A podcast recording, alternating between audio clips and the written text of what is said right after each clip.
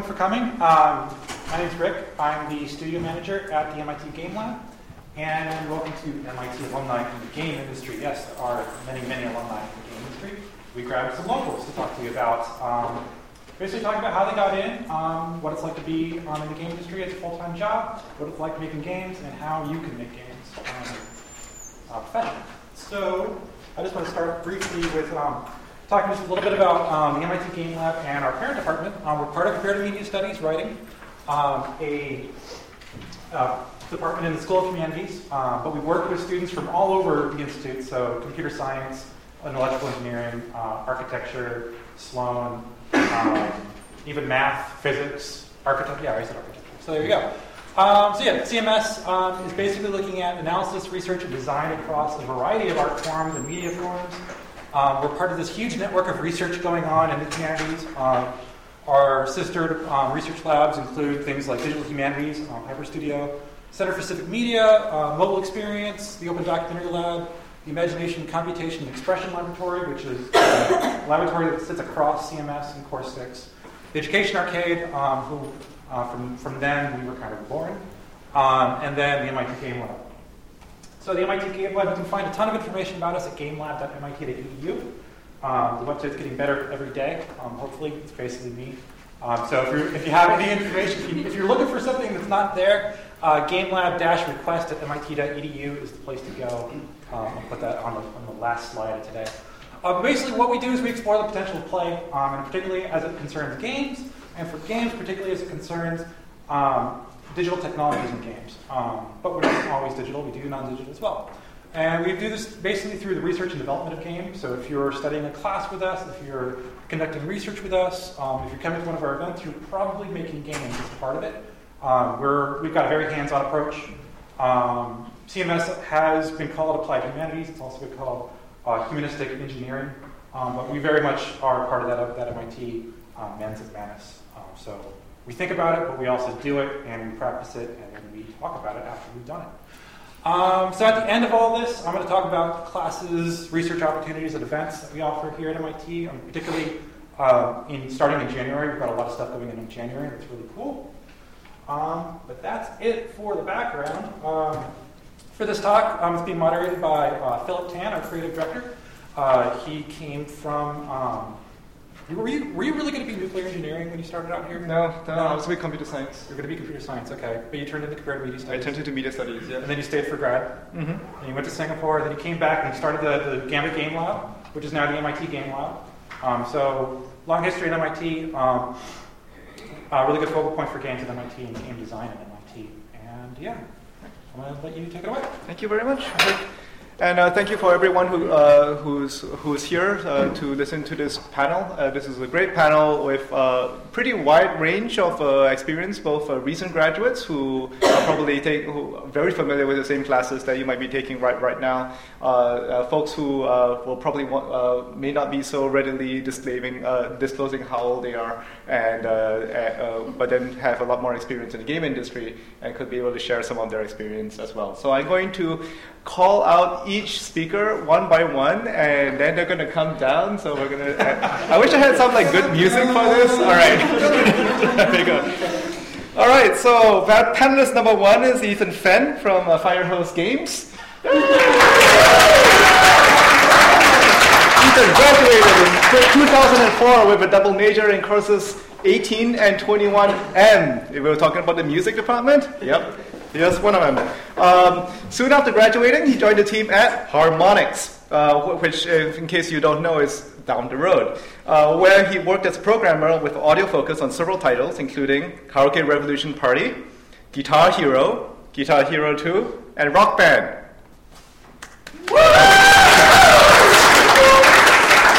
Uh, so after a few years at Harmonix, he met uh, Eitan Glinert, uh, who recently finished, uh, well, who, who finished his, his, his, graduate work at, at Gambit, the, the, the, the, lab where I'm from, and uh, was working on starting up a new game studio, Firehose Games, and, uh, and then Ethan jumped right in at the start of the studio and has been with Firehose since. So since then, uh, you've been responsible for the composition and sound design in uh, Slam Bolt Scrappers, Go Home Dinosaurs, and a lot of programming and game design. So welcome, Ethan. Thank you. And, and um, The next person I'd like to introduce is Naomi Hinchen. Yay! Naomi graduated course 6.3 in, in 2011 and then finished her MEng in, in, in 2012, so, so very recently. And while she was at MIT, she was on the, the UROP teams for uh, Poikilia and Snowfield at the Gambit Lab. And recently, uh, he was, uh, she was working at Learning Games Network, uh, primarily on language le- the le- language learning game Xenos. Right, next on the list is, oh, I'm sorry. I'm just trying to make sure that I don't get any of the details mixed up. Uh, next on the list is uh, Damian Isla. Uh, yay! President, co-founder of uh, Moonshot Games, and he's been working and writing on game technology for over a decade. He's, uh, uh, he, before that, uh, he was the AI and gameplay engineering lead at Bungie Studios, where he was responsible for the AI for Halo 2 and Halo 3. So, any players of Halo? Yeah. Okay. Yeah. Yeah. Some people play. yeah. So uh, he's a leading expert in the field of artificial intelligence for games, and um, he's uh, spoken on games, AI, and character technology at the International Joint Conference for Artificial Intelligence, uh, at the AI and Interactive Digital Entertainment Conference, AIDE, and at SIGGRAPH, and of course the Game Developers Conference. So before joining the industry, uh, he had he got his master's at, uh, at, at the MIT Media Lab, in the synthetic characters group, and uh, he and he got his uh, bachelor's from MIT as well from computer science. Hey. Just trying to get, keep everybody excited while you know uh, it's very cold today. Next, I'd like to call on Patrick Rodriguez. Hey. Patrick's a game designer at Muzzy Lane Software, and uh, he graduated from MIT in 2012 in, with a degree in comparative media studies, where we are. Uh, um, he, he now works on Muzzy Lane Software at Newburyport, Massachusetts, making educational serious games. Um, and his most recent project is a corporate training game for a retail chain in Mexico that trains employees how to talk with, to um, uh, talk with customers uh, to recommend the best product for them. Uh, while he was here at MIT, he was at UROP at the Game Lab uh, working on uh, Robotany and Movers and Shakers uh, games that are of that basically teach people some really complex stuff. Um, how to talk to computers and how to talk to people. Yeah, that's really All right, so thank you. Uh, Rob Stokes is a senior level designer at, Harmonic, at Harmonix Music Systems. Yay! Uh, Rob earned uh, uh, his bachelor's in aerospace engineering. Um, apparently, you've, you've had to calculate terminal velocity calculations for space stations falling into gravity wells of gas giants. I, I didn't have to. I, I wanted. You wanted to. in games specifically? In Halo 2. In Halo 2. Right. Um, so after um, um, when after he graduated from MIT, he attended the American Film Institute in LA, uh, where uh, where he earned his MFA in writing, and then worked in Bungie for five years, working as a mission designer on Halo 2 and one of the design leads on Halo 3. Uh, he also led up the story development process for Halo 3 and got to do most of the early writing for the missions and, and the cinematics. After Bungie, uh, Rob co-founded uh, Moonshot Games with, uh, with, with, Damian, where he, he, he, served as creative director, and currently he's at Harmonix. Um, so just down the road again. Yay. And, um, and in case you're wondering, does Harmonix hire a lot of MIT graduates? Yes, Mark Sullivan. final uh, he's been working in the game industry for just over two years uh, uh, um, as a gameplay programmer at Harmonix Music Systems on the 2014 title uh, Fantasia Music Evolved. Um, prior to that, he completed his undergrad uh, in Course 6 in MIT in 2010 and then his MEng in 2011. Uh, he worked as a UROP and then a research assistant at the Singapore MIT Game Lab for most of his time at MIT from 2007 to 2011. So basically, as long as you were at MIT, you were in the lab. Yeah, that's how I remember Mark too. So, uh, so big hand for our entire panel. So I'd like to open up with, uh, you know, just what was your first first job in the game industry, and what did you have to do in order to get that job? You know, was um, was it your first job out of MIT? Uh, did you do something else before that? Starting with Ethan. Um, so it was actually a little bit before I left MIT. Um, junior year, uh, which would have been 03, spring of 03, I wasn't sure yet what I was uh, going to do over the summer and went to a career fair over at Johnson. And uh, one of the more interesting tables there to me was Mad Doc Software, um, which is now Rockstar New England. Um, they were there looking for interns for the summer, and I walked up and said, what you got going on? that sounds like a fun way to spend the summer. So uh, I sort of lucked out there. I didn't. It wasn't actually a big plan all along to, to go into the games industry. You have your resume in hand at that. Yep, yep, I did. Yeah. I did. Cool. Um, uh, so I, I got hired there, and I actually uh, I was hired them by them, but I didn't end up actually working at Mad Doc. Uh, They had a contract with Impressions Games, uh, which is an ancient Cambridge studio. They closed in like 2004 or something like that. Um, but I was actually working there on behalf of Mad Doc. So what was that job? What was? Uh, I was a programmer um, on Lords of the Realm 3. Uh, Impressions was a studio that did lots of city building kind of games. I think they did a, a series called Caesar and Lords of the Realm, and I'm not sure what else. Um, but I was a programmer there. Um, and one of the people I was working with, uh, James Fleming, uh, was a programmer at uh, Mad Doc and then moved later to Harmonix. So I had kind of a connection there. Um, so while I was applying, I So get to know your coworkers yeah, real well. yeah, it helps. It helps a lot. All right. Um, I'd like to ask Naomi the same question. What was your um, your first job? Uh, the, the very first was uh, an internship I did, IAP of my a uh, graduate year, I think, uh, at Majesco, which I believe came out of a conversation I had with someone at Boston Indies who, who worked there and referred me. So my first full-time job out of MIT was at LGN, and that one was uh, it came through having met the right people because uh, when I worked on Poikilia, I met Scot Osterweil because Ed Arcade was the product owner on that, and later uh, Alex Chisholm from LGN was had asked for volunteers to help with a game jam they were running. So I uh, already kind of knew people associated with LGN, and then I happened to hear when I was going to finish the MEng that they were hiring, so I ended up getting in that way. So um, Scot Osterweil is a research scientist. Uh, no, uh, he's a creative director uh, of the educational uh, of the Education Arcade Research Group, also in comparative media studies. And Learning Games Network is located Uh, oh, yeah, over near Kendall. Pre- It's on Third Street.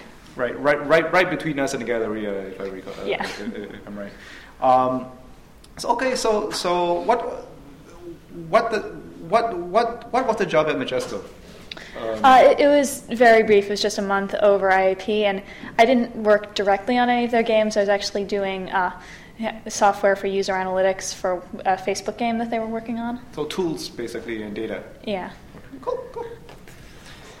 Right, on to Damian. Um, yeah, I mean, uh, here uh, w- w- in my in my time at MIT, I fully expected actually to take more of an academic uh, track in my career, but um, the um, so that that included the the masters uh, I was working on at the Media Lab, uh, and also a couple of summer internships at Microsoft Research. But it just turned out that all of my research research um, happened to be sort of very game-like in form. It was all sort of 3D characters and uh, you know virtual worlds and that kind of thing.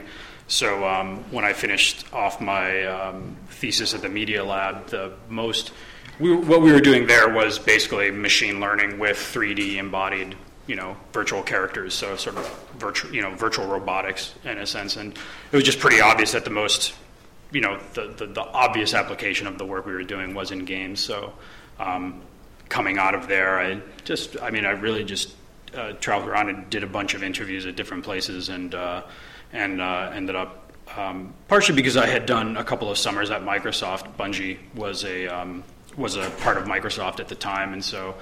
Um, that was a little bit of a connection there, and so I get, ended up getting hired as a AI programmer on uh, on what turned out to be uh, Halo 2, Uh, before Halo One had been a smash breakout success, so like I had never really heard of Bungie before, and I thought, okay, cool, uh, you know, they seem to be making a cool game. And then shortly after I was made the offer, I became aware of like what a phenomenal hit Halo One was, and then I was like, okay, yes, I'll take it.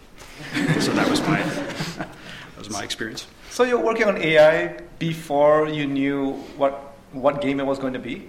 Like like you, you joined the company to work on AI before? Yeah, it's a little bit of a funny. It's a little bit of a funny story where I applied for one game, um, and for various reasons I didn't end up taking the job. But you know, uh, went back to them a couple months later saying, "Hey, uh, is it for various reasons like uh, you know I'm, I'm, I'm now back on the market." And then um, and then they were like, uh, "Well, we have this other project, but we can't tell you about it." And then that project turned out to be.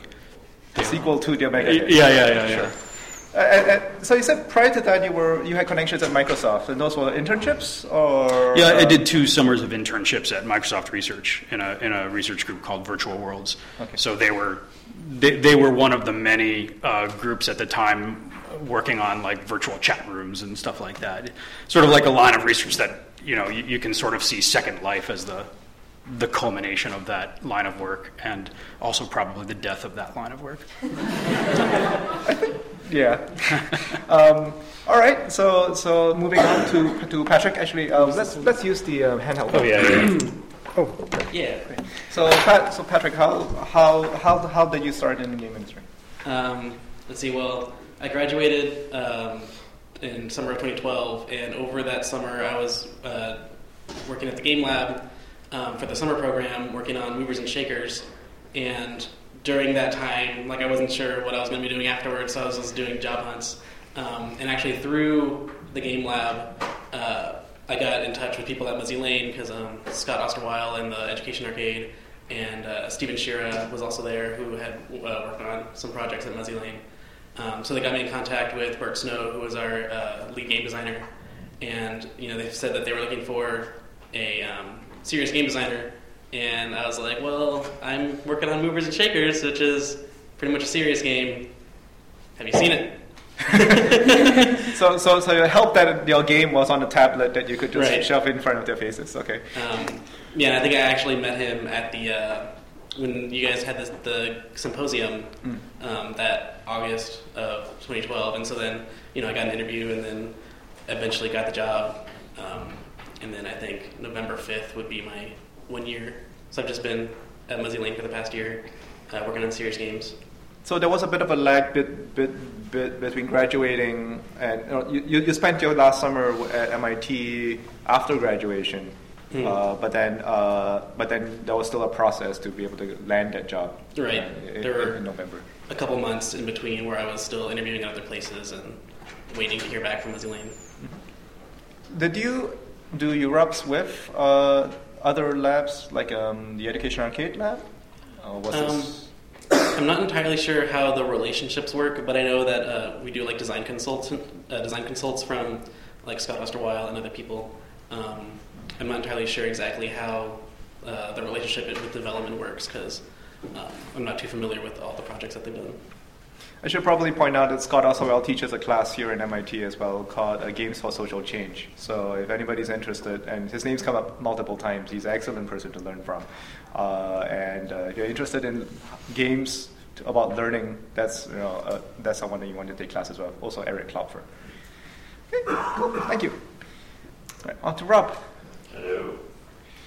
Uh, yeah, so my entry into games was uh, probably a little most. Um, when I left MIT, I had no idea I was going to get in games. I was an aeroastro major, um, but I have always been uh, writing ever since I was a kid. So on a whim, I applied to film school because I wasn't really excited about the idea of going and designing some little flat adapter on some air, airfoil or anything.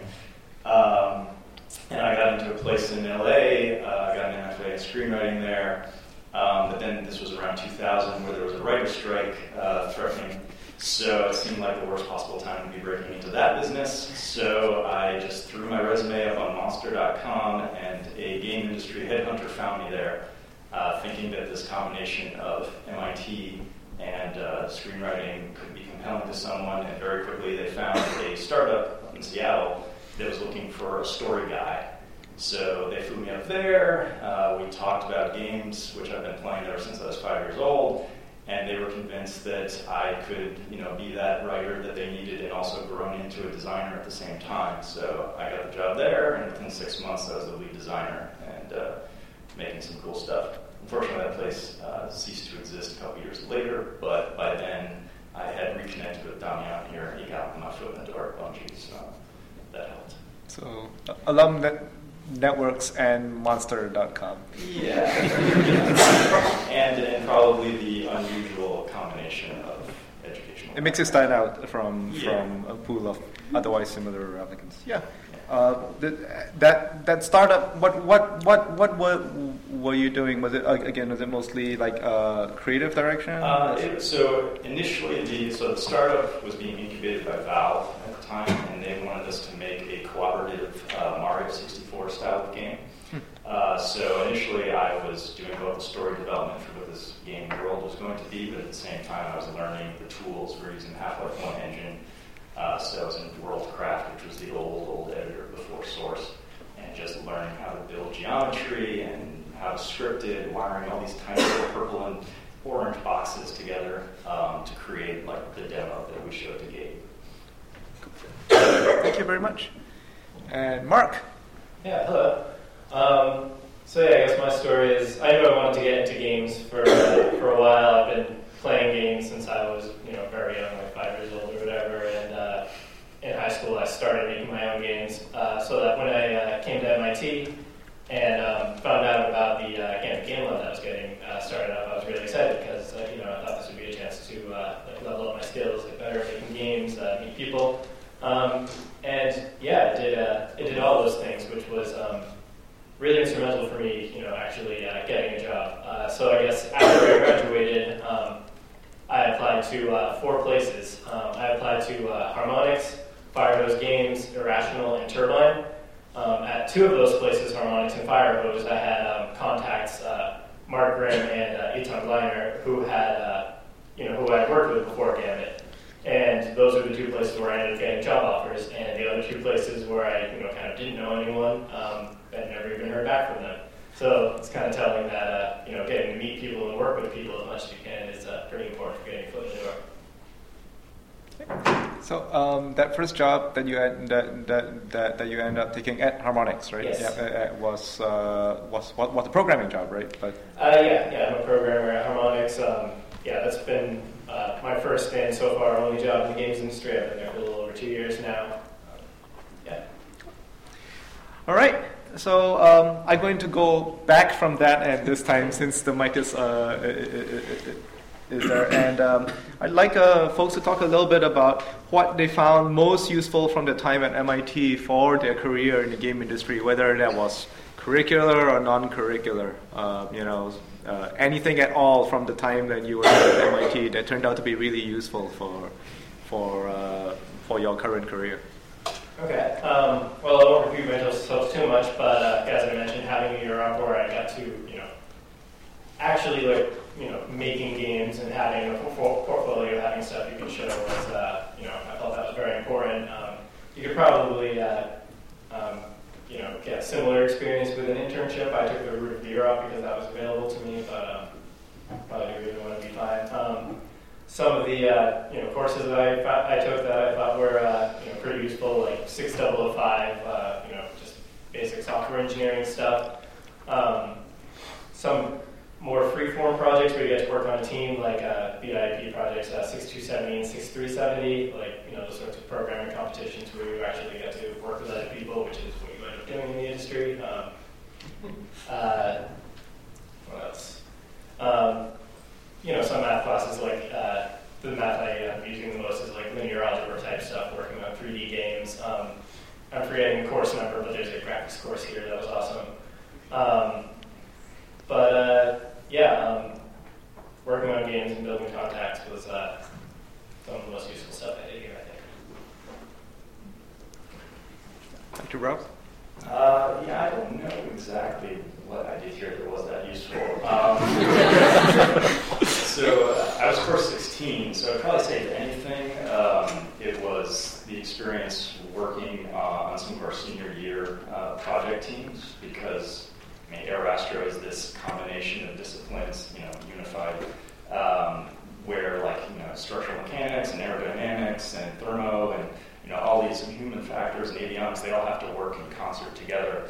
And you know, game, making games is just as complicated, if not more complicated, because you have all this, you know, these technology problems, but then you have create, creative problems, and very often these things do not, you know, work well together.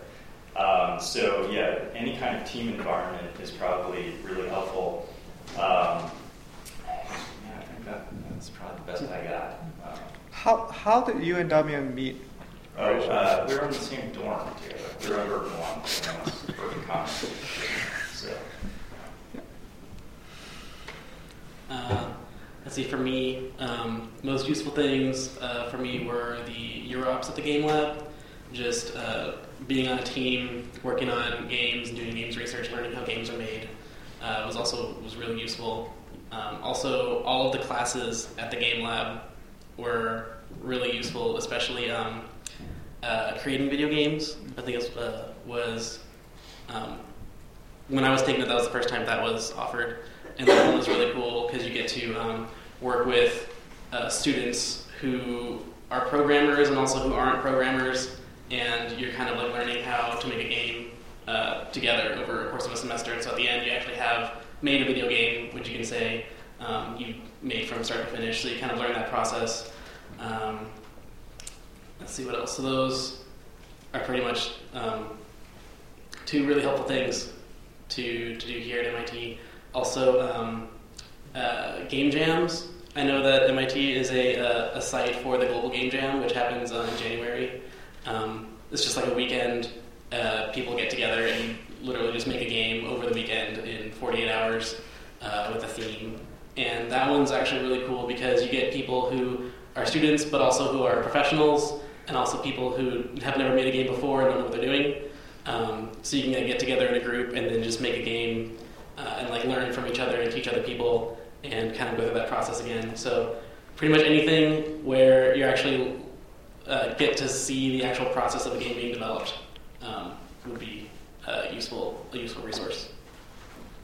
Right, thank you. Um, yeah. Um, yeah, I mean, I'll, I'll just say that when I when I went here, there were basically no resources whatsoever for for game development at all.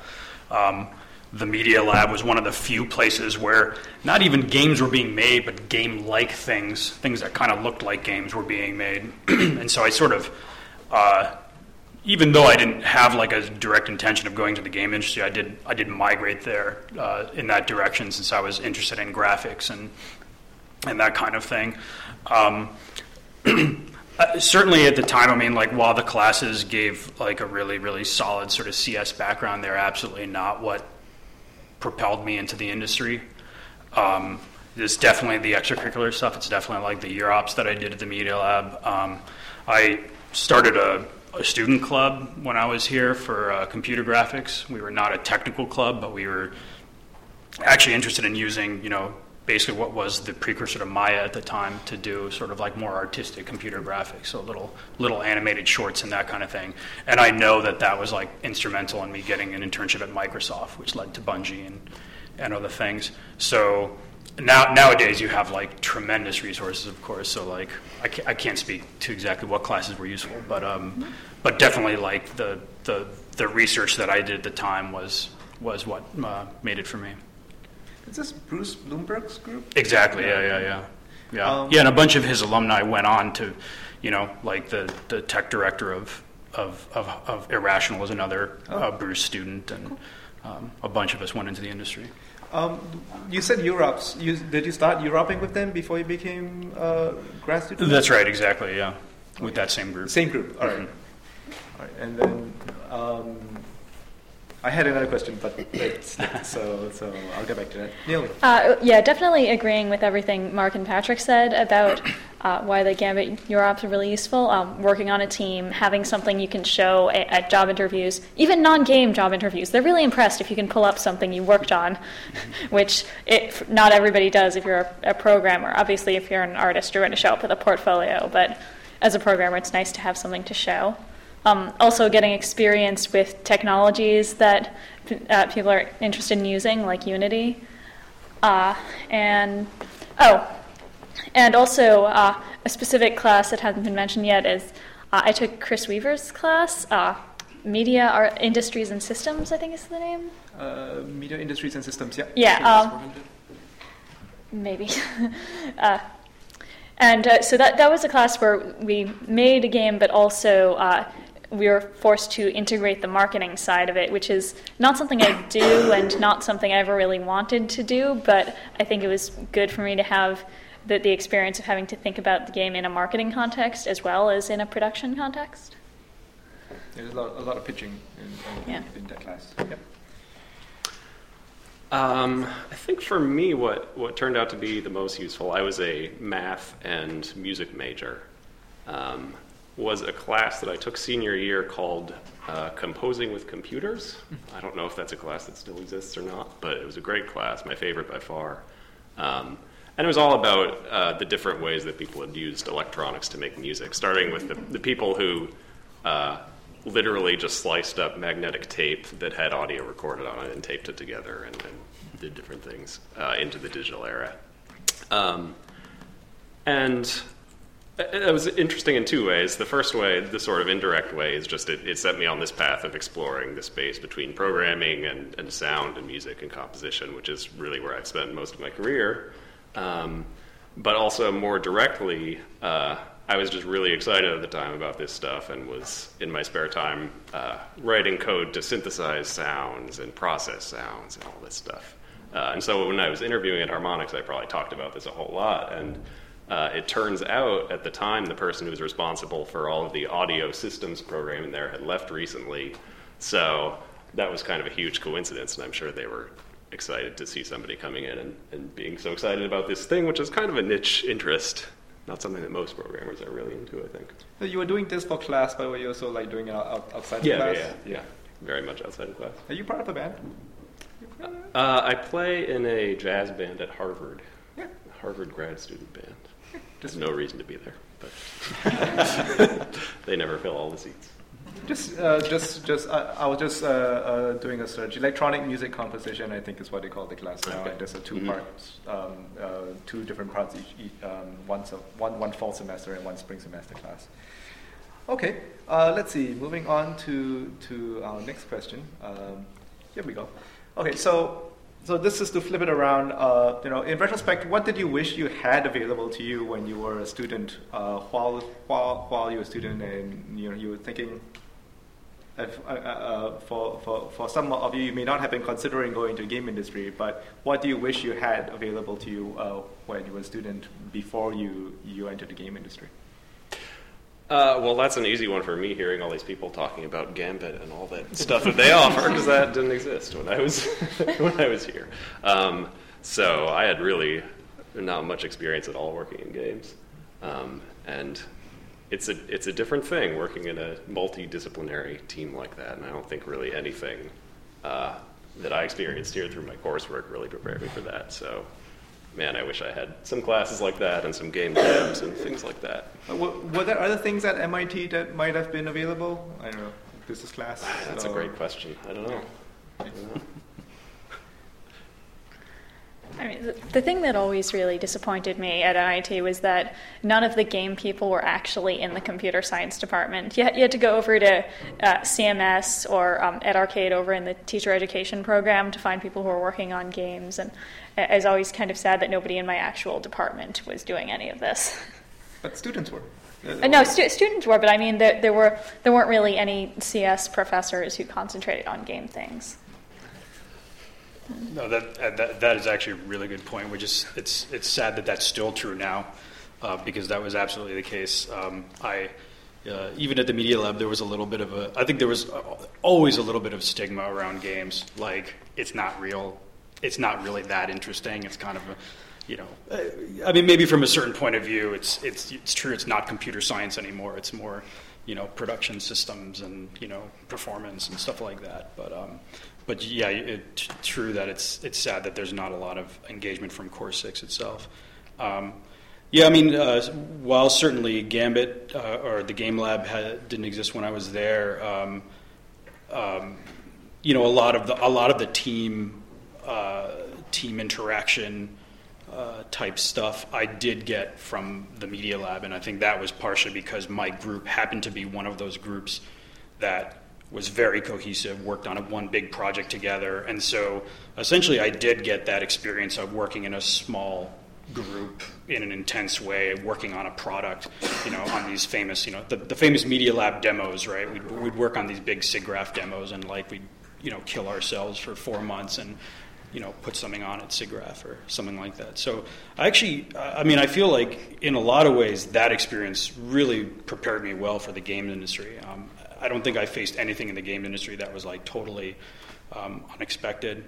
Um, I, I, certainly wish that in general there was like more engagement from uh, between MIT and the industry. Um, I think that's something that Philip, you guys are now, I think, working on. But I would love, you know, I would have loved to have had uh, Peter Molyneux come and give talks, or Will Wright, or you know, to be able to like actually pick the brain of some of the greats of the industry and, and learn about it from a, you know, it wasn't until I left MIT that I really started to learn about game design as like this really interesting practice, this really interesting this, this art form that um, I would have liked to have heard a lot more about the creative process.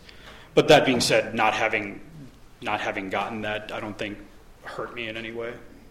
But there are opportunities to get those talks outside of MIT. Um, by merit of being in Boston, I think, right? So if students. Well, now that all the other universities are picking up the, the slack that MIT has yeah, yeah left. Yeah. yeah. but also conferences, a lot of conferences uh, here, like um, uh, like PAX, where there's well, a lot of speakers. And sure, PAX is, and obviously PAX is very new. It's only been four years, Three maybe. Years?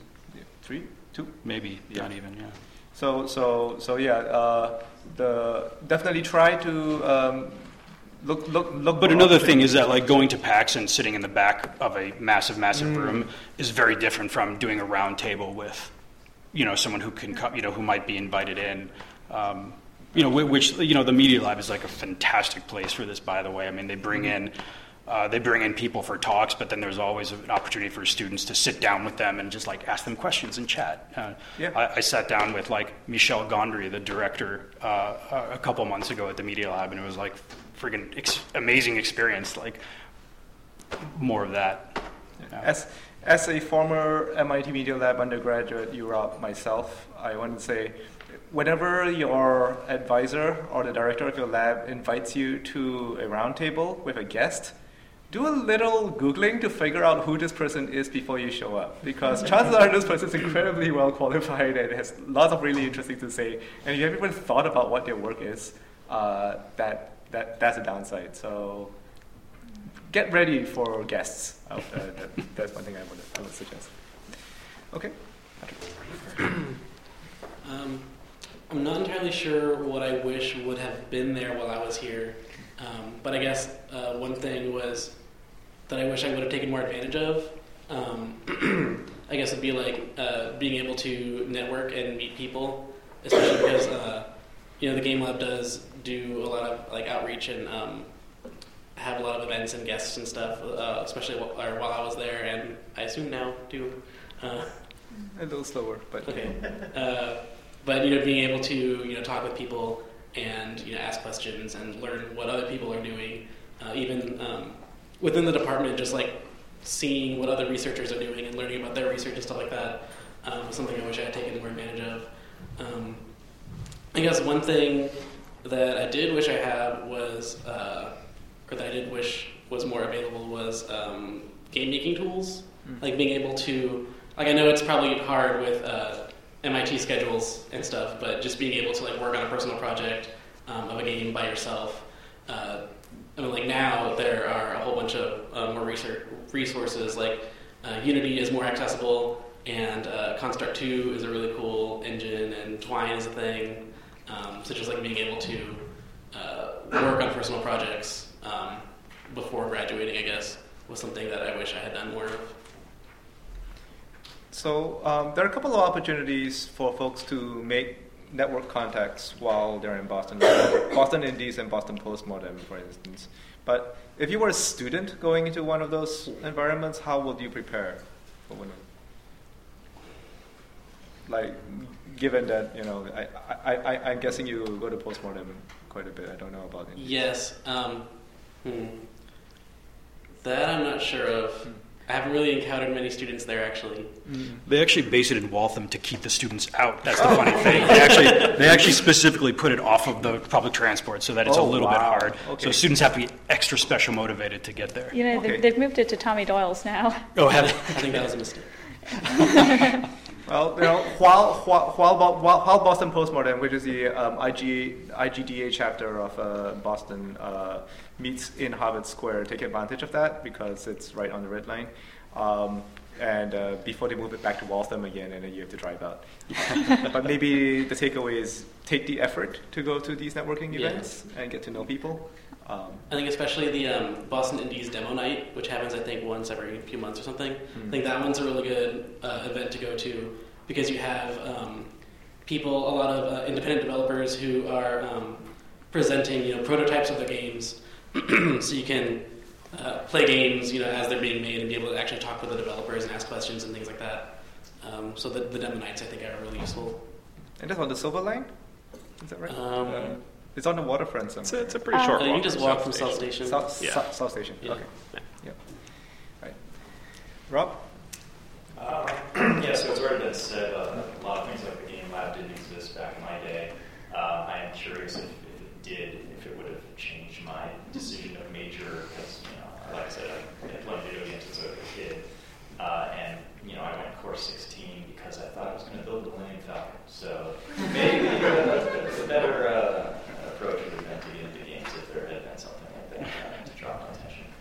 Um, but to just throw out something random, uh, I wished back in my day that there were more art classes here. I don't know if that's gotten any better, but um, it sounds like maybe not. Uh, I think I found one in course four, uh, which was fun. It was great. Um, but yeah, I mean, I think my favorite classes were that and a writing science fiction class taught by Joe Haldeman.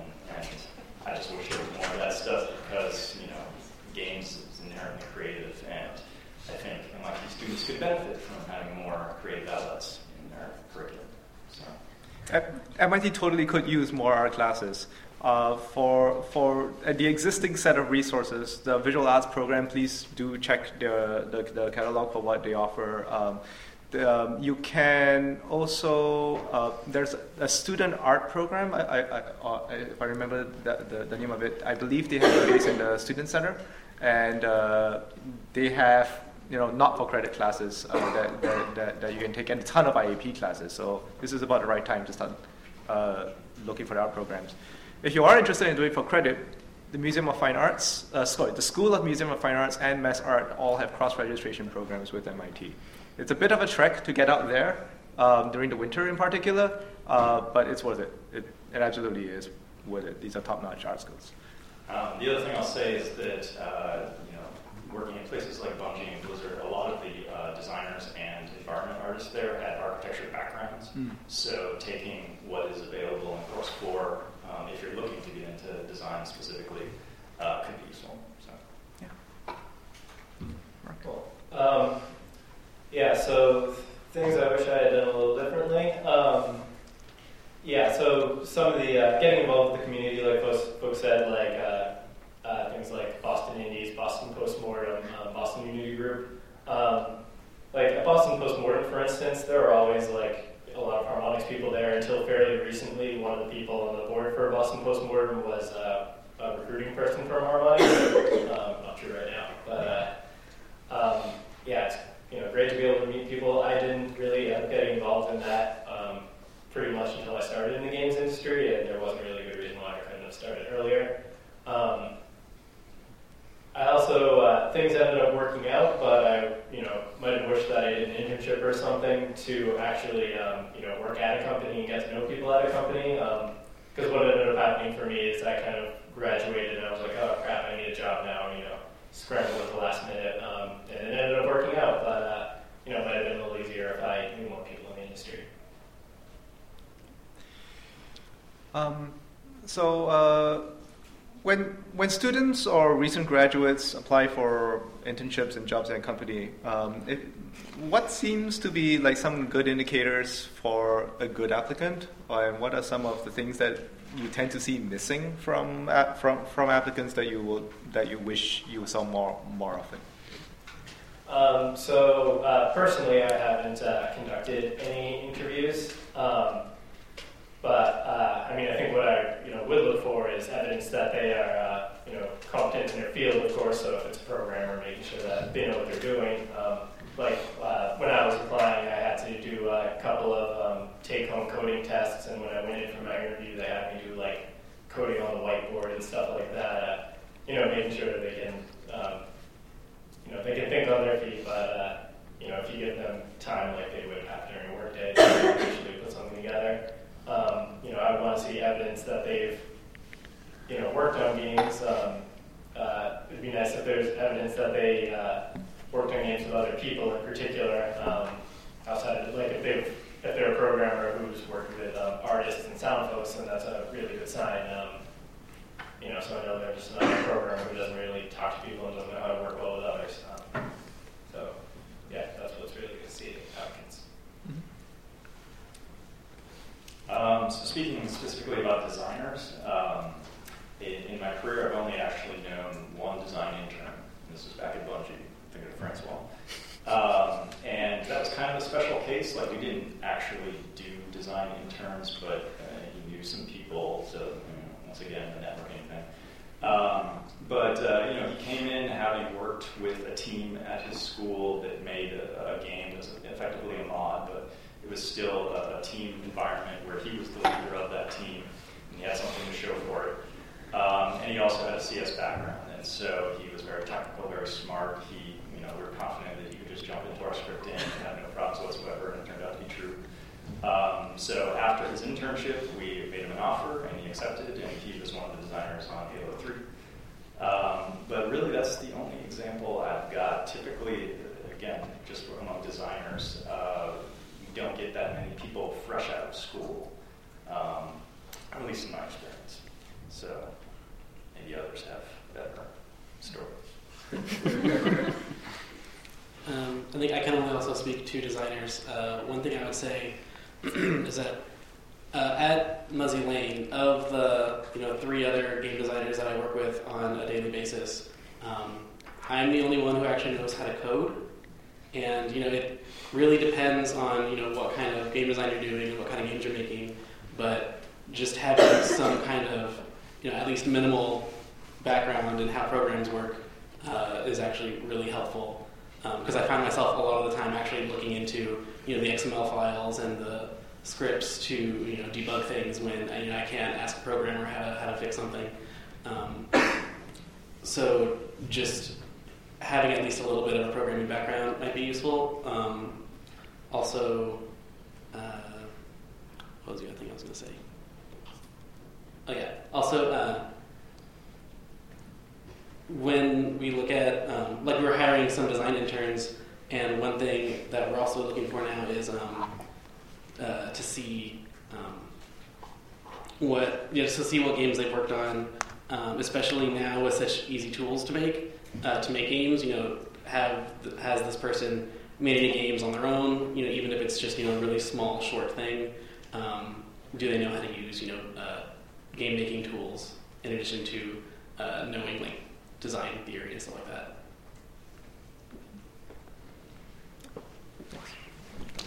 Um, um, yeah, I mean, I think um, so. I, am an engineer um, by background, so most of, most of what I do is programming, um, and I think the answer is very different. Um, we've th- these guys have touched on but it's very different uh, if you're talking about evaluating a designer versus an engineer. I, I'm more, I principally uh, evaluate engineers. Um, though on the design side, the point about coding is like absolutely spot on. Like everybody who works in the game industry should code, as far as I'm concerned. Even if you're an artist, you should know how to like script. You know, to to uh, you know, you, not everyone knows how to script who's an artist, but like it's always a, a huge bonus if you're like can demonstrate like technical competence.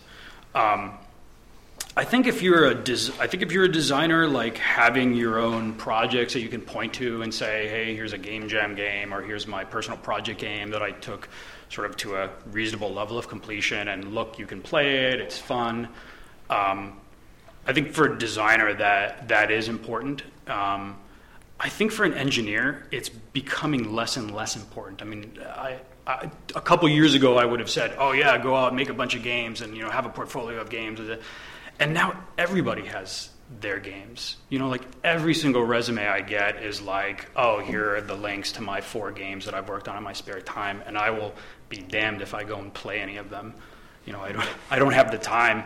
So I think for for for an engineer nowadays. Um, um, I would say, first of all, having a specialty of some kind is really, really helpful.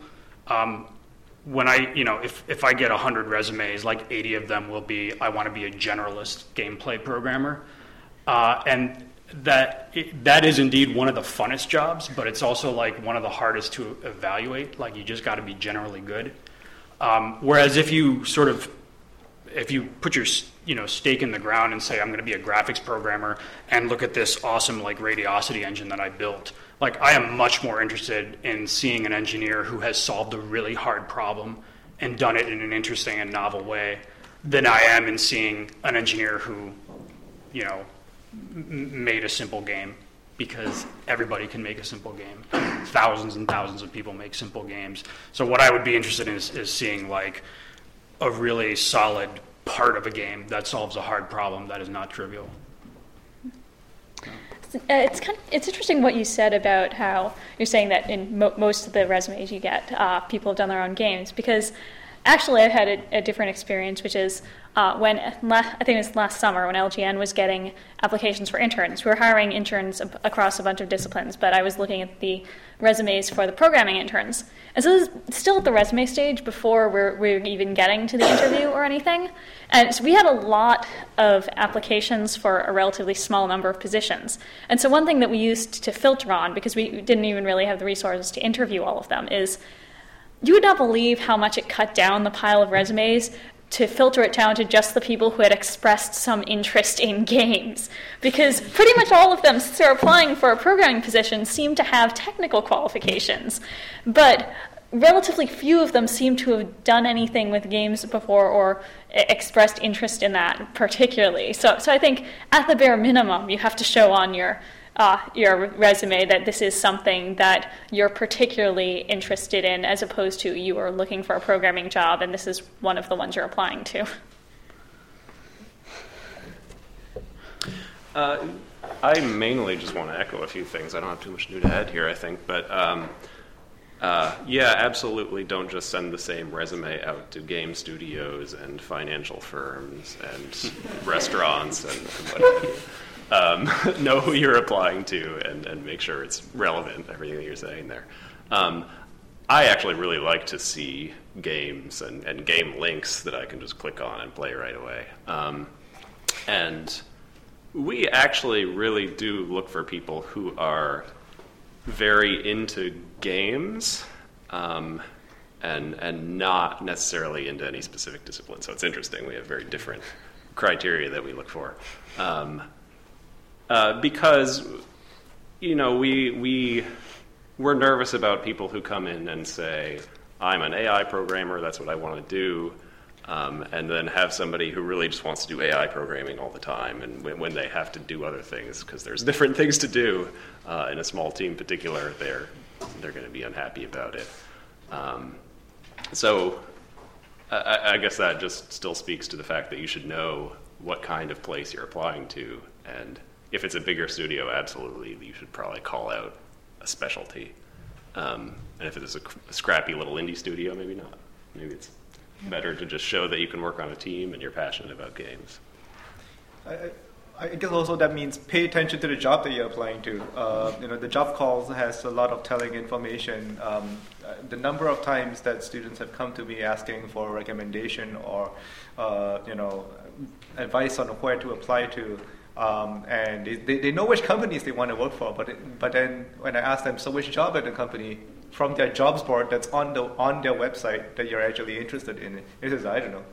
And it's like, well, then you're not paying close enough attention, and maybe you don't actually know what it is that, y- that you personally bring to the table that will uh, that will be attractive to an employer. Um, you need to be able to make that to, to, to come to that uh, understanding of if it's really sort of general gameplay, then not only are you also looking for companies uh, that are looking for that sort of skill set, you're a general gameplay pro- programmer, you're also looking for the jobs within those companies. You don't write to an AI job call uh, saying, I just want to do gen- general game pro- pro- programming. And I guess if, if it's unclear, do you think it might be fair to give a phone call and ask? Or maybe just send an email and saying, what sort of um, specifically um, what, what, what, what, what does this job require if the, if the job description is too vague? If you can find a phone number on the website, I'd be Yeah. amazed. Maybe an email then? yeah. Yeah, email okay. probably better. Yeah, yeah. Although I would say if, if you're in any doubt, just uh, write what you're what you're into and what you want to do because you know that's the job you want to find. really. I also think that, like, I, and I, I meant to mention this before, but like, absolutely one of the, I mean, maybe this doesn't even need to be said, but one of the absolute greatest advantages you have is the three letters MIT on the top of your resume. Like, that, I mean, it's just true that, like, it, immediately that comes to the top of the stack, and you're like, can we justify interviewing this person? It doesn't even, like, so at the point where you're, like, talking about, like, um, I guess I would just say that like I wouldn't be dissuaded if I don't see what I want necessarily, especially on the bigger studios. If I don't see what you know what I want to do uh, on on the job listing page, like I would just email Af anyway and mention, "Hi, I'm an MIT student. I go to MIT and I've been at MIT and I, um, and uh, MIT MIT." Um, I'd like this kind of job, and and you're gonna more likely get a response. I think I have actually heard that from some recruiters. Yeah, It's like, it's like uh, don't always wait for the job call of your dreams to get your resume in. Absolutely. Um, but if you do send your resume in response to a job call, at least know what that job call was for. um, so uh, we have a little bit of time before questions, I, and um, one thing that was asked from the panelists was, "Do we are we trying to scare you away from the game industry, or are we trying to attract you to the game industry?" And I think you need to hear some of the gory de- details about what it's like to actually work in the game industry. And I'm wondering if there's anything that you'd like to share about things that you wish you knew about the game industry before you went in, so that these folks could go in with their eyes open this there's no order to this one. This is you know, I didn't prepare you for this one, so if anyone has any thoughts. Uh, I think my biggest pieces of uh, job seeking advice have been said already repeatedly. Uh, one, one being network, network, network. Like, get to know people in the industry in a social context, even before you're necessarily looking for a job, because it, it will be so, so helpful later on when somebody's offering a job and you, you actually know who that person is and can just go up and ask them about it. Uh, and number two being show and tell. I'll have something to show in the interview, as in, lo, it is a thing I have made. I, would also, I would say that like we, we are always. This is always true, but it's especially true now that like the industry is just always in tumult. You know, it's always like companies are falling and companies are rising and technologies are falling and rising. And you know, when I joined the industry, the you know, it was the heyday of the Xbox and the PlayStation, and now. Um, you know, while the new consoles are sold well in their first 24 hours, um, um, that's it's not where it's happening anymore. Like is, is is my sense of the industry, you know. So like there's all these new technologies that you know HTML5 is important and mobile is absolutely huge and and like free to play like just embarrassingly dwarfs anything that people will pay for, which has design implications and t- engineering. So I guess I would. Uh, I guess all of that is just to say that like the advice that I think any of us give is inherently limited because we are constant. You know, we're we're born in an age that is already passing, and something new is going to be the the the the the big business for you guys. So um, I, I don't know. I don't know what that means, except like really you know pay attention to the news and to the you know to to the blogs and see what's hot and you know maybe jump into something that's new where there's not as much sort of established you know stuff there.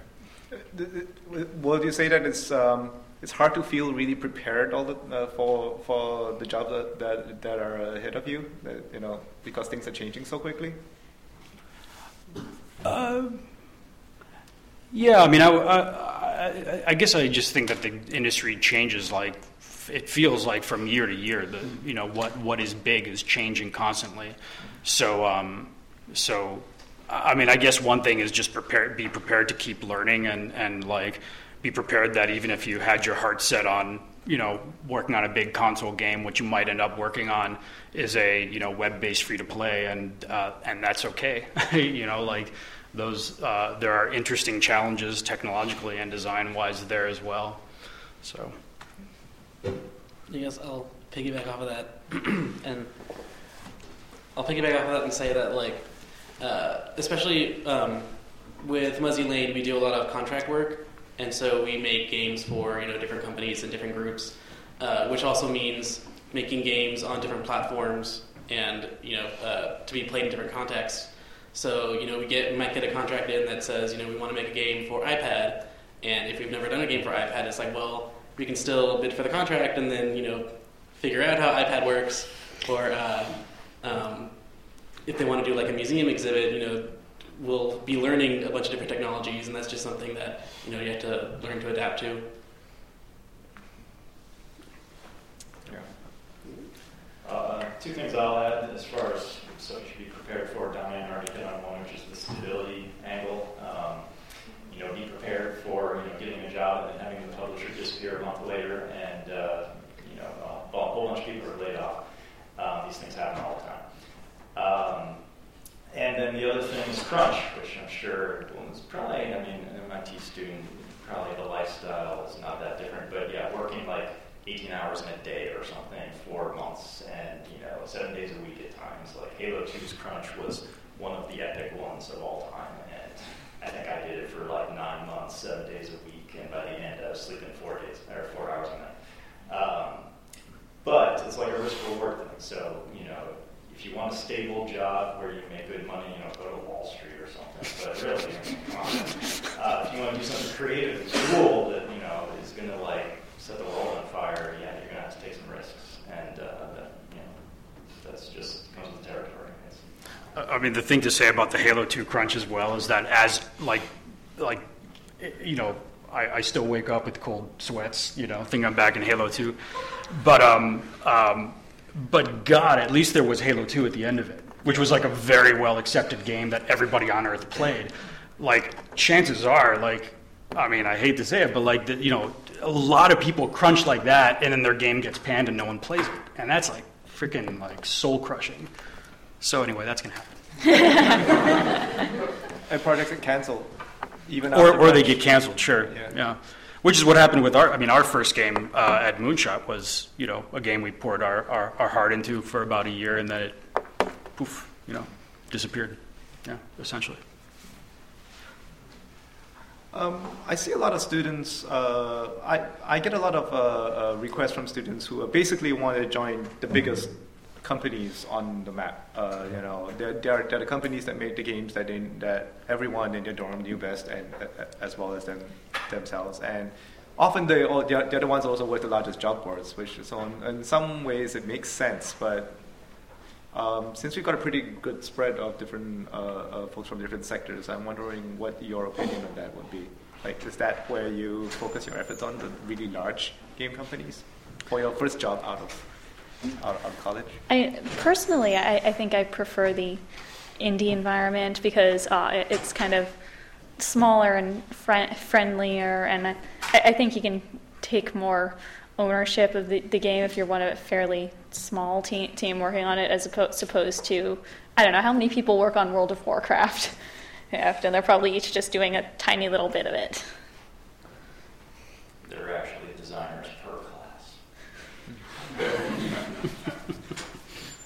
Um, yeah, so I think I agree with what Naomi said. Uh, basically, especially if you're just coming out of school, it might not be a bad idea to consider a small new place. Um, you know, you're going to have uh, more creative freedom there. Um, and, you know, those are often, um, you know, less stable in the long run than bigger places. And, uh, you know, kind of when you're first coming out of school, that's probably when you can, you know, afford a bit more of that instability and uncertainty, you know, the greater risk reward. You know, if you strike gold there, then awesome. Um, but, you know, later, later in life, you might want, you know, something more uh, stable and, you know, bigger companies might be better at that stage. Um, I'll, I'll kind of agree. Uh, the first place I was at was about 20 people as a startup. Uh, not exactly indie, but angel investors, but um, it's good to be on a team size that's you know where you know everyone's name and you can actually learn. Um, you know these bigger teams that are hundreds of people, like you just end up being a cog, and you might know your small circle, but you're not necessarily going to be rubbing elbows with all the different artists and animators and engineers and all the different parts of the team. Um, so I definitely would suggest looking for a place that's uh, you know in that indie to small uh, you know publisher, Xbox Live Arcade, whatever it is that they're working on, but um, something where you can actually learn stuff and then from there decide if you're going to specialize or if you want to branch out and make your own company or whatever it is you might want to do. Uh, I would add that, uh, first off, I agree that I love small teams and I never want to work at a huge studio again. Um, but uh, for just starting out, it might make sense to apply to some bigger studios just because they might be looking for more entry level staff. I'm not even sure about that. It's, it's hard to say. Um, but uh, you know, as somebody starting out, you're, you're going to need a lot more training, and I think bigger studios are better equipped to kind of handle that and, and get people on board. Um, and uh, another reason you might want to look at bigger studios if you if you are a very focused person and you want to work on this very precise uh, part of the big picture and you know what that is, uh, you're probably more likely to, to find that in a big a bigger place.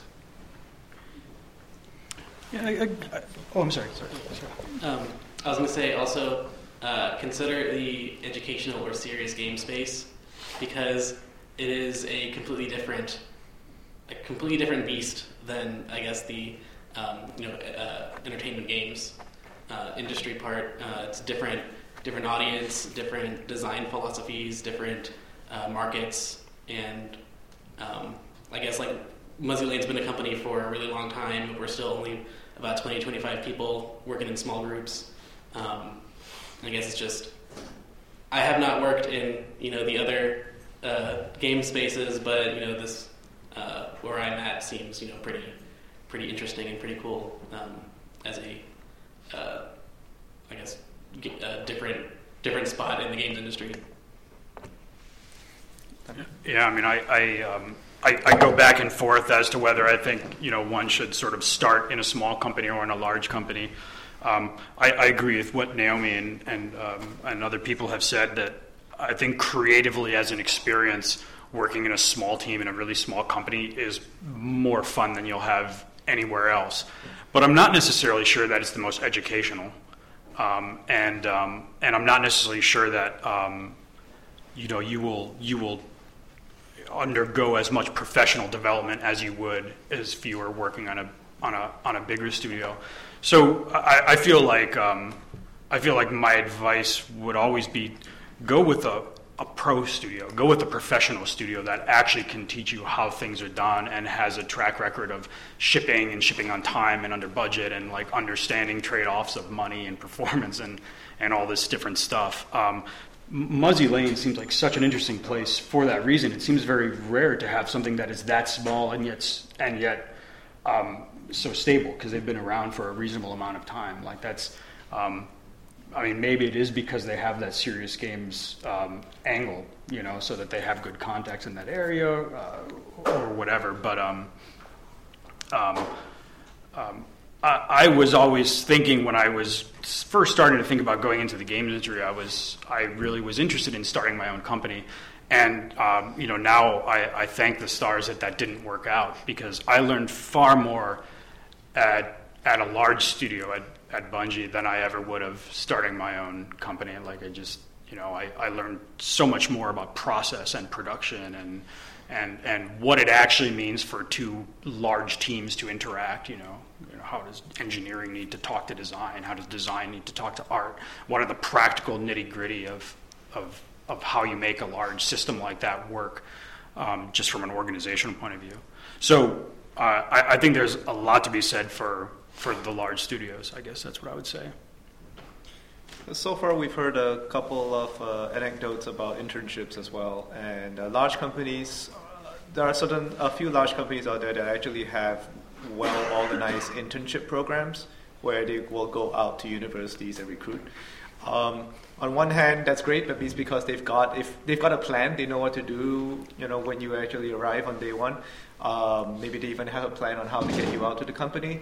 Uh, on the other hand, uh, you're competing against a lot of people for that because they are actively trying to gather as many resumes as uh, as they can.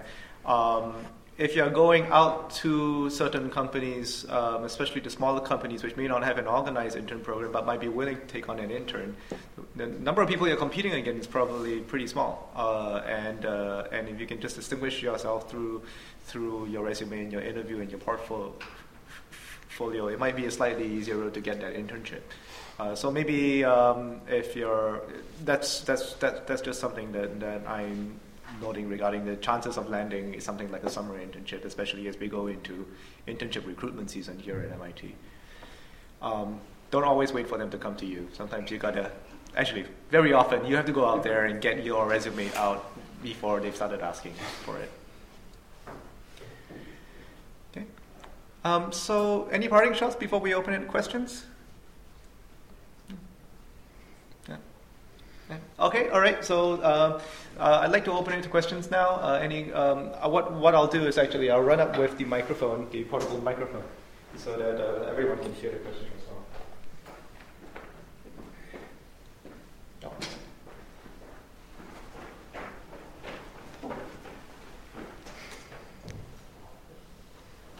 Um, I was wondering if any of you could speak a little bit more um, as to how kind of dynamic the industry is. Um, I heard from a couple of you that um, you started at certain places that were absorbed or split off um, from other like large companies, and I was wondering if you could tell us a little bit more about maybe like the mobility between companies or between groups that you found in the industry, and whether this is um, like a primary factor in choosing a first job. Anybody want to take that? All right, I'll, uh, I'll just say that um, uh, so just recently, uh, I've been at Harmonix for a year now, and I've already been on three different project teams there. Um, first one uh, was what I was alluding to. We lost the publisher a month after I was hired, um, and so I got moved up to Fantasia with uh, Mark here. Uh, and then, you know, as Fantasia was wrapping up, because Harmonix is a large uh, company and has multiple teams going at once, I got moved on to yet another one. Um, and even that one at times uh, things have looked a little dicey, and you know there's internal green light meetings and things that you know we don't know if it's going to be around the next uh, you know month. Um, so you know certainly within a company there there can be a, a, lot of mobility, not necessarily for good reasons. There's also layoffs and things like that that happen when these big changes happen. Um, it was also true at Blizzard. You know, there's uh, five teams there when I was on Titan and there's a fair amount of uh, movement between those teams. They even had an internal uh, like career opportunities page or, or, email that would go out every uh, few weeks, so that you could see, oh, the, the World of Warcraft team has got an opening for a quest designer. I'm going to apply for that, and that would always go out before it would be made available to the you know the rest of the world. Um, but uh, and then of course you do see a lot of incestuous moving about between companies, like especially here in Boston, where there's not that many big studios. You'll meet people who are like, "Oh, I was at Harmonix," and then they went to Irrational, then they went back to Harmonix, and things like that. um, it's also true in, in uh, back in LA. Like there'd be people who were, uh, you know, at Blizzard, and then they went to work for uh, Carbine, and then they come back to Blizzard. Um, so, I mean, this, if anything, gets to the idea once again that having those strong networks, you know, uh, are really important. So you don't burn your bridges. You can always go back. uh, to, to places you've been before. Uh, you know, there's people at Bungie who left and then went back. Um, so, you know, if anything, just keeping those you know connections open so that when things do go awry, you have options. It's true that there's a couple of cities I think that are really great to be game developers in, and I think LA is one of them, San Francisco is one of them, Seattle is awesome. Um, I, I feel like starting. People always talk about the risk of you know how much of a risk it is to make a startup, but I really think if you're living in one of those places, it's not a risk because you try something and then uh, it doesn't work out, and you go back to like one of the you know 30 large companies in the area, and someone is going to be looking for for work, and you're going to know somebody there. Um, Montreal is great. I think Boston, unfortunately, is not great. Um, I think I think there's not quite this sort of um, uh, um, critical mass of large companies to, to support it. But. So, uh, speaking of instability in the industry, I've recently actually been laid off from my first full time job in the industry. So, uh, and one thing I'm very thankful for right now is that the job market seems fairly kind to programmers because the, there's pretty much always somebody who want, wants to hire programmers. So even though I've only been looking a little while, I've already got kind of an, an idea of where to look for things. And there, there's just, I think there's enough game companies in, in Boston that it, it, should be possible to find, find something. So, uh, so, so, anyway, you guys can be assured that all the job search advice I've been giving you, I am in fact practicing.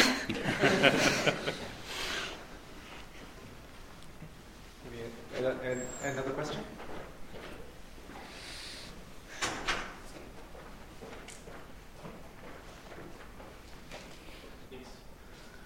So I'm kind of curious. Uh, this is mostly a question for Damian and Rob. Um, when you guys went to found Moonshot Games, what kind of led you from going to a established game company into you know making that break and making the decision to go into Moonshot? Um, was it more of a idea of we have a design that we're not getting a chance to work on right now, or was it something else? I think that would apply to Ethan as well, because yeah. I mean, you basically did the same route. So, I mean, at the time, I know for me personally, like I was just like super inspired by the stuff that was going on in the indie space. Like that was, those were the the days of uh, you know Braid and Castle Crashers and um, you know, f- for a little while, for a brief instant, it really looked like a small, talented team could basically just make a competent game and and make it. Obviously, we we didn't want to make merely competent games. We wanted to make great games, but um, it was looking really viable at the time. And um, I, I don't know if it's less viable now, but there's sure as hell like way more competition. So I think we, I mean, I personally, I just looked at what was being done in those spaces. I felt like, man, like that is, there is way more innovation happening um, at that, at that, uh, in those size teams than I'm seeing in the larger studios. And I, I personally felt like, you know, we could do that kind of innovation and really uh, be successful. Um, and yeah. I'll, I'll give a slightly different answer. I was really pissed off uh, specifically some, some people back in Belgium, which is why I ended up leaving. Uh, and you know, very much I just wanted to work with people who I liked and who I respected and who I knew shared a lot of the same goals and ideals for you know what makes a good game, a good story. Um, and, and so, you know, Damian and I just started talking about it and the idea of like, yeah, we can make our own fucking thing. That's awesome. Let's do it. That, that was really where it came from for me. Um, I guess for me, it's it's partly uh, the things they've touched on about creative control and, and, and being able to work on your own ideas. And for me, uh, it's also a lot about just a couple uh, aspects of my personality. One that I really like doing a big variety of things, uh, and I like working in a place where I might go in one day and spend it entirely on game design, the next day record people shouting into a microphone, and the next day write some music, and the next day do some programming, and, and so on. Um, I love that. Um, and, and some people really don't love that and want to know what their job is and want to do it and don't want you to ask them to do other stuff. Um, uh, and the other thing is just I like small teams. I like knowing all of the people that I work with. I like knowing their names and what they're like and so on. And uh, if you're working on a team of uh, 200, 300 more people, it's really hard to do that. It's really hard to feel like you have any clue what's going on sometimes. I've, I, I've certainly heard stories where um, in some of the really large companies that are working on multiple projects at once, and someone working on a different floor might as well be in a completely different company, uh, uh, especially if they're working on a different project. Um, so, so even though you know you might end up working at a company that has you know huge projects that, that the ones that you love, not everybody, the chances are that you're going to learn everybody's names in the building is very low. That could be cool too. And so you still got to make that that effort. I, feel like it's kind of like being in high school again or something like that. if you enjoyed high school, that's one thing. But like, you didn't know everyone's name in high school, but like, you know a lot of people. You have your circles. Like, you you know, if you need to talk to somebody, you have some direct connection to them. I mean, it is cool. It it is really cool to have. Um, I mean, I mean, I know it sounds big, but like a 300 to 400 person company is like it's not that big. I mean, you can learn 300 names, and um, and uh, and there's something cool to meeting people, new people all the time who come from interesting places. And um, I don't know, I'm just being I'm being a cheerleader for large companies right now, but like there's just something wondrous about like having the resources of like 400 people behind everything you do. That is just. Um, yeah, I mean, given given everything, I probably still would be at a small company, but like, uh, yeah, I, I, always have a positive experience at large companies as well. I wonder, a lot of tech companies, of course, are you know, especially the ones in the Boston area, operating at that size, and they have events for folks in the company to get to know each other socially outside of the uh, outside of the the projects. And I'm wondering if you know, uh, do those work? Do you actually get to meet people there, or just end up clicking with your own group? Because that's what I do when I go to any big MIT social event. I, I think I it's a matter of personality, largely. I, I don't want to know 300 people. I don't think. I think there's time for maybe one more question.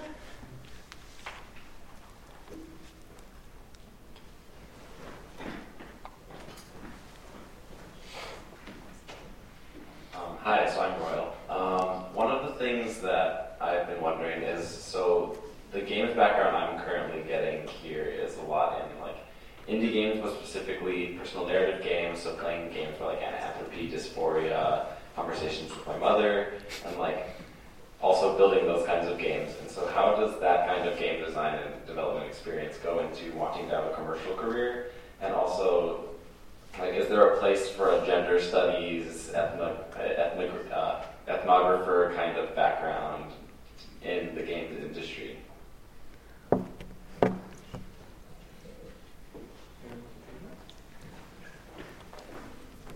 I guess I will say games of that genre are made as art games, which means that they will generally have to be uh, independently published. Um, I know that what a lot of, uh, especially those ga- those game designers in particular, are doing are um, Patreon, um, you know, uh, crowdfunding their own games. Um, so as far as I know, none of those specifically are, you know, being made in the um, like bigger indie space.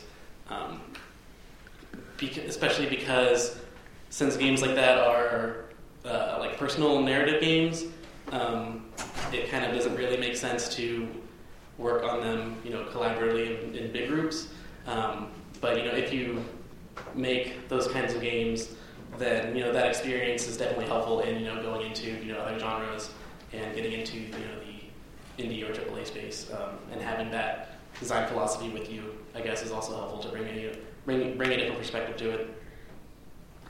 Uh, you mentioned gender studies. Uh, so one uh, networking opportunity that we ha- hasn't come up bes- besides Boston Indies and so on is the Women in Games group, which, which generally meets monthly. And so uh, th- there have ha- been some really interesting talks about that kind of thing in games. Uh, one I particularly liked was Heather Albano from Choice of Games talking about uh, how they handled gender and sexuality issues in games where you're allowed to choose the player's gender. So uh, I think and if you're, you're interested in games that do this sort of thing, you should uh, hang around that group, and there will be people who like to talk about that sort of thing. Are they meeting um, Harvard Square as well? Uh, I think they're also in Harvard Square now. Yes. I I think a lot of us also have like a lot of respect for those kinds of games, even though those are not the kind of games that we necessarily make or that are necessarily commercially viable. Um, there's still, I think, a lot of, I think there's a lot of interest. I think there's a general feeling that one day, I don't want to be the capitalist too much here, but one day someone's going to make a lot of money on a personal narrative game and open up a whole new genre. And everyone's interested in that from both a commercial and from an artistic point of view. So, I mean, I think if, if you have a background in that and have, you know, have a game that you've designed that is really interesting that way, I think that's a great portfolio piece, as long as you understand that you may not be doing anything like that. Uh, you, you might be balancing damage levels, you know, between different weapons or something. you know. Okay. Uh, once again, I want to thank all of the panelists uh, for,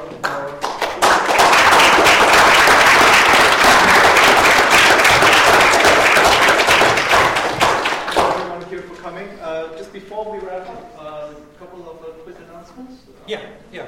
Let, let me give you. Danielle can take your seat. you. Thanks again.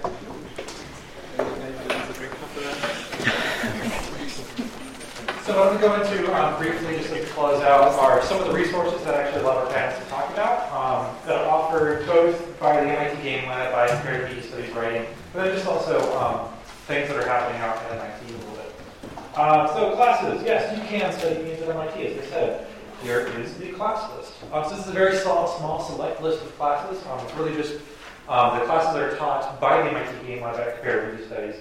Um, we have basically a group of four tiers of classes. Looks like seven classes total um, that you can take um, and get a really good basic all-around experience with many different aspects of the game development process, from production to programming, uh, design. Um, you'll have to do some art and have to do some music in these things. We're going to touch a little bit about that too. Um, and some of these you're actually going to have um, some experience working with outsourced art and outsourced music. I'll talk a little bit about that uh, in a little bit. But it basically breaks down to two 300 level um, introduction courses one to video game theory and analysis, the other to game design methodologies. Uh, then two mid tier levels, uh, basically creating content for games um, and designing games. So writing for video games and then game design, which is actually a non visual um, game design class. Um, after that, then you have the 610 and 611. So 610 is at media industries and systems, the art, science, and business of games um, taught by Chris Weaver, um, who's actually, he's an MIT alum, is that right? Yeah, yeah he's a SM, yeah. Uh, and he was originally with uh, Bethesda Softworks, and then uh, creating video games class, um, Philip, me, and uh, Sarah teach, uh, basically on the production process of games. Um, how do you form a team? How do you um, how do you get on the same page? Things like that. Scheduling. Scheduling. It's all. I mean, it's really about oh crap, I've got ten people, and none of us have free time at the same time as each other. What are we going to do? So you do a lot. We actually learn quite a bit about um, remote management in that class, even though it's not on the syllabus. It's what you get. And then uh, at the end, you can round out your uh, your your development studies with this advanced game studio. It's basically an advanced class. It's a full semester um, making making one single game. Uh, I list these this way because if you take four of these plus one required CMS class, you can basically get a concentration in comparative media studies at MIT. So to supplement your uh, your already existing uh, course. Because we don't have a game development course degree, we don't have a game design degree uh, here at MIT. Yet somehow we've been on the Princeton Review since it started um, looking at game design courses. We've been listed there as one of the top ten. Um, so a lot of that's due to having a good place to concentrate your studies here at the MIT Game Lab, but also a lot of that is bringing in people from multiple disciplines at, at MIT, bringing them together on interdisciplinary um, teams and learning from each other. Um, having architecture, architecture students work with CMS, work with Course 6. You get a really good um, experience there. Um, so this coming spring, um, three class, actually four classes, but I only need three slides, unfortunately.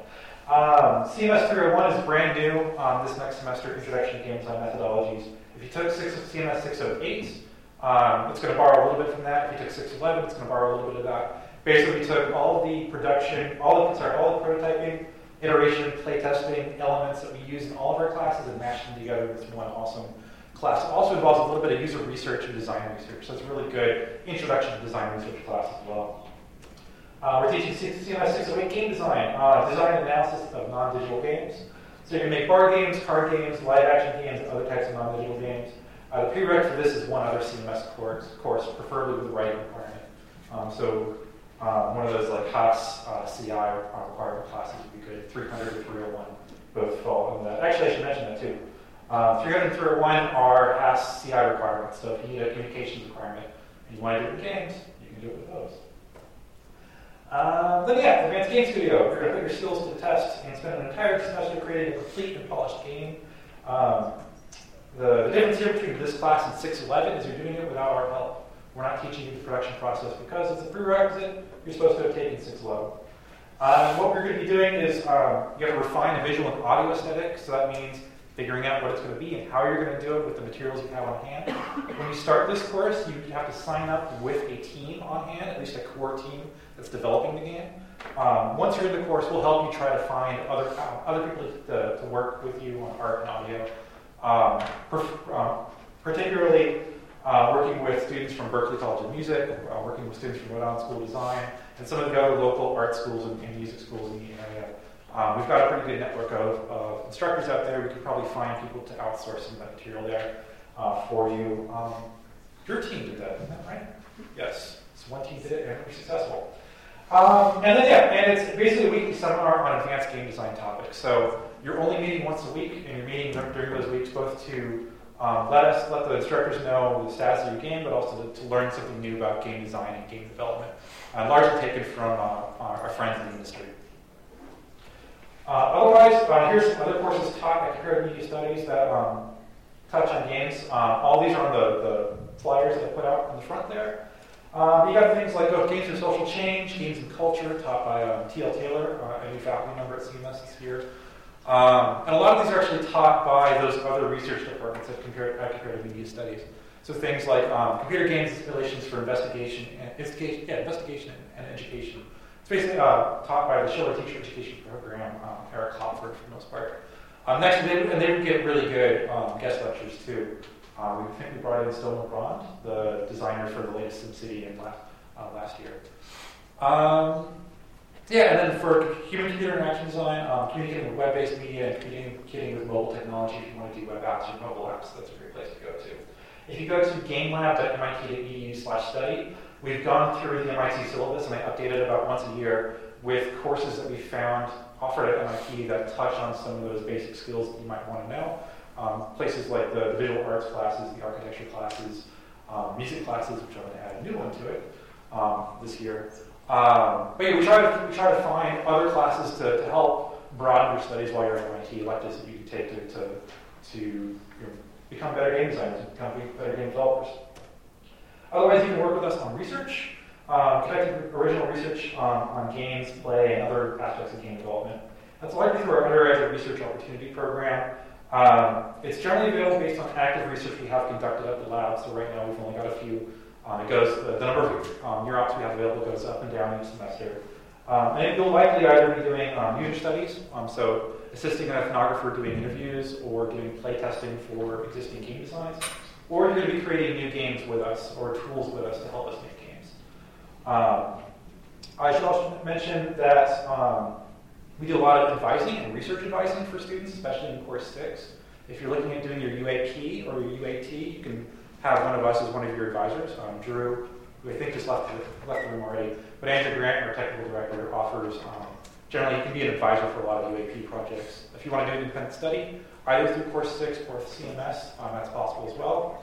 And if you actually have a really good research idea that you want to do, especially if it's based on something you've, you've learned in one of these classes and you want to, to take it on your own, Um, if you can convince one of us to be your advisor, we'll do that for you.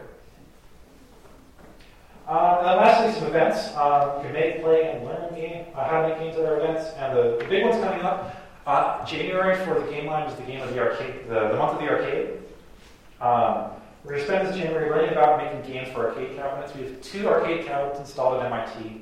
One at the MIT Museum, which has some games of ours from 2010, and another arcade cabinet over at CMS. And they need new games, so we want people to make games for them. Um, during the uh, during the exam period, we're gonna watch some movies about about the arcade, um, just as a little bit of a study break thing. But then during January, this first week of IAP, we have an arcade seminar series. It's um, every day, Monday through Friday, um, 1 to 5 p.m.